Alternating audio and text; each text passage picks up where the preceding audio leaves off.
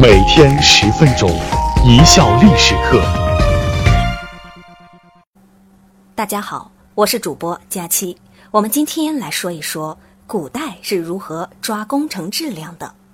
近些年，房屋工程质量问题频出，楼脆脆、楼歪歪等奇葩现象多次建筑报端。有好事者还做了一个统计，得出中国建筑寿命为短短的二十五年到三十年。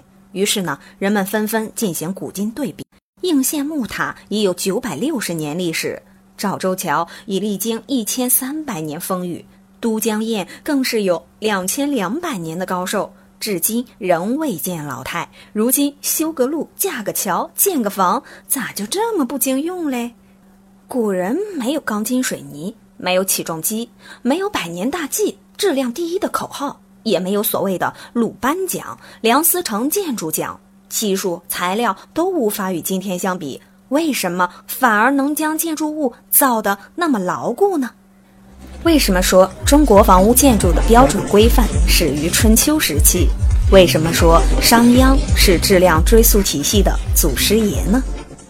要抓工程质量，首先要在规范性上下功夫。一是标准，二是法律。这个道理古人也是懂的。早在春秋时就编成了一部《考工记》，记载一系列管理和营建的规范要求，叫程式，程序的程，公式的式，用于指导匠人的实际操作。到了北宋，建筑程式完善，编定了标准化文件集《程法式》，收集了城池、建筑、堤坝修建的技术、工具、材料和工时等方面的规定。南宋时的建筑城市更不得了，出现了著名的营造法式和木经，这是我国建筑学史上一部具有划时代意义的文件，有文字说明加图样参考，是国家标准式的建筑宝典。在法律上，明代《大明律》、清代《大清律例》都有工律篇，是专门针对工程建筑方面的法律，罗列出对非法营造、虚费公力、以次充好、做工低劣等方面的刑法规定，非常细致。然后由专门的部门和官员来进行管理。隋唐时期开始设工部，工部郎中就是掌管建筑的官员。总而言之吧，对违反标准和法律的轻者打板子，被判刑；重者处死。下面讲个实例。话说一六二一年，朝廷要新建一座贵王府，财政拨款五十万，工期六年。这工程招标信息一出来，各路人马可就活动开了。最后一个叫黄用的太监。拔得头筹，成功中标，代价是花了五万两银子行贿。六年后，贵王府修成了，贵王爷喜滋滋的乔迁新居。不料白天才搬进去，晚上正躺在床上，哐当一声，房梁掉了下来，差点把贵王爷砸死。施工单位的头头黄太监闻讯，慌忙送去五千六百两白银做修补之用。又献四百两问安银押金，贵王爷这才恨恨作罢。转眼到了第二年，老天爷又跑来捣乱，连降大雨。正在洗澡的贵王爷突然听到一声好似打雷的巨响，光着膀子出来一看，我的妈呀！王府的正殿居然整体垮塌，六名宫女被埋在瓦之下，搞死了人。这个事情就大了。贵王爷气愤不已，将此事奏崇祯皇帝。皇帝派人调查，原来黄用等人为了赚钱，工程施工十分敷衍，地基没有夯实，墙角根基浅薄，不仅偷工，而且减料。石料之内用竹条、松枝、河沙充数，梁柱所用的木材竟然有低价买来的朽木，完全不符合程式。这还有什么说的？将黄用等人拉出去问斩。这太监黄用也太无知，不知道伪劣工程迟早会东窗事发的嘛？为赚钱反把命丢掉，划得来吗？看看光有国家标准还不行，工程物料的质量又该如何把控呢？古人又想出了一个办法，叫物勤功名。工匠必须把名字刻在自己所造的物品上。我们现在叫质量追溯体系。物勤功名，以考其成。功有不当，必行其罪。从产品上的功名可以追溯到制作者的信息。跑得了和尚，跑不了庙，你还敢弄虚造假？商鞅变法时，在兵器上就刻下督造人的名字。秦国开始实行物勤功名制度。汉代物勤功名制度更加成熟，而且建立国家级质量档案古签。目前出土的最早的古签为汉武帝时期，记录着共进之器的详细信息，包括名称、数量、生产日期、制作人、强度、编号等等要素。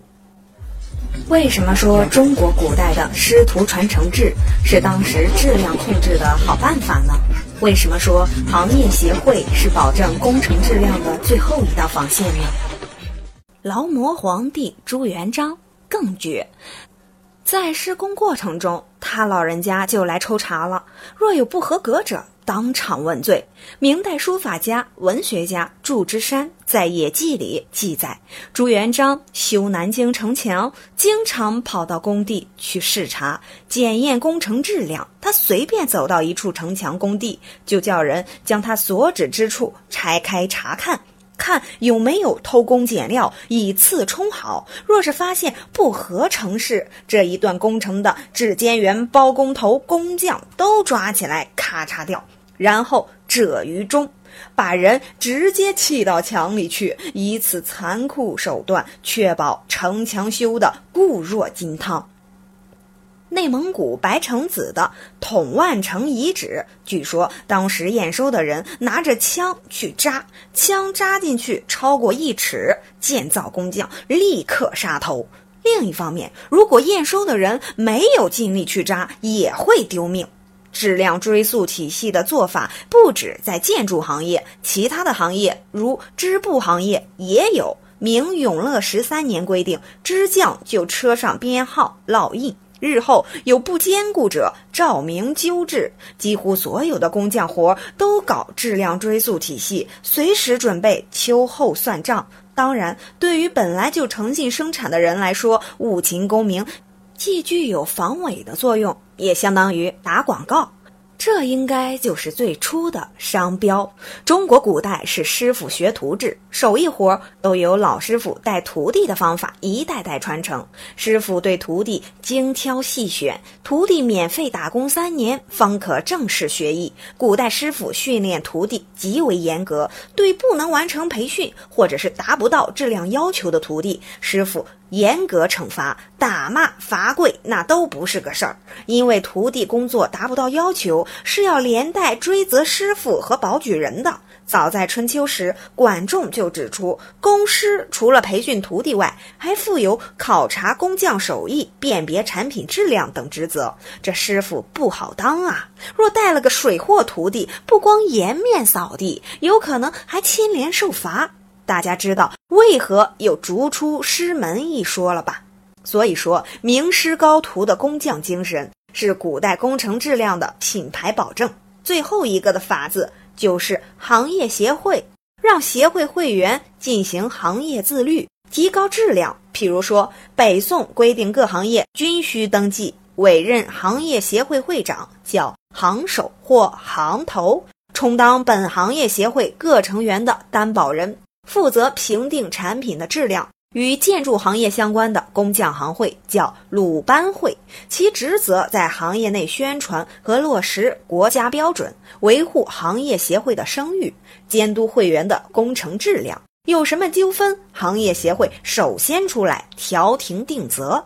行业协会的作用和声望那不是一般的高啊！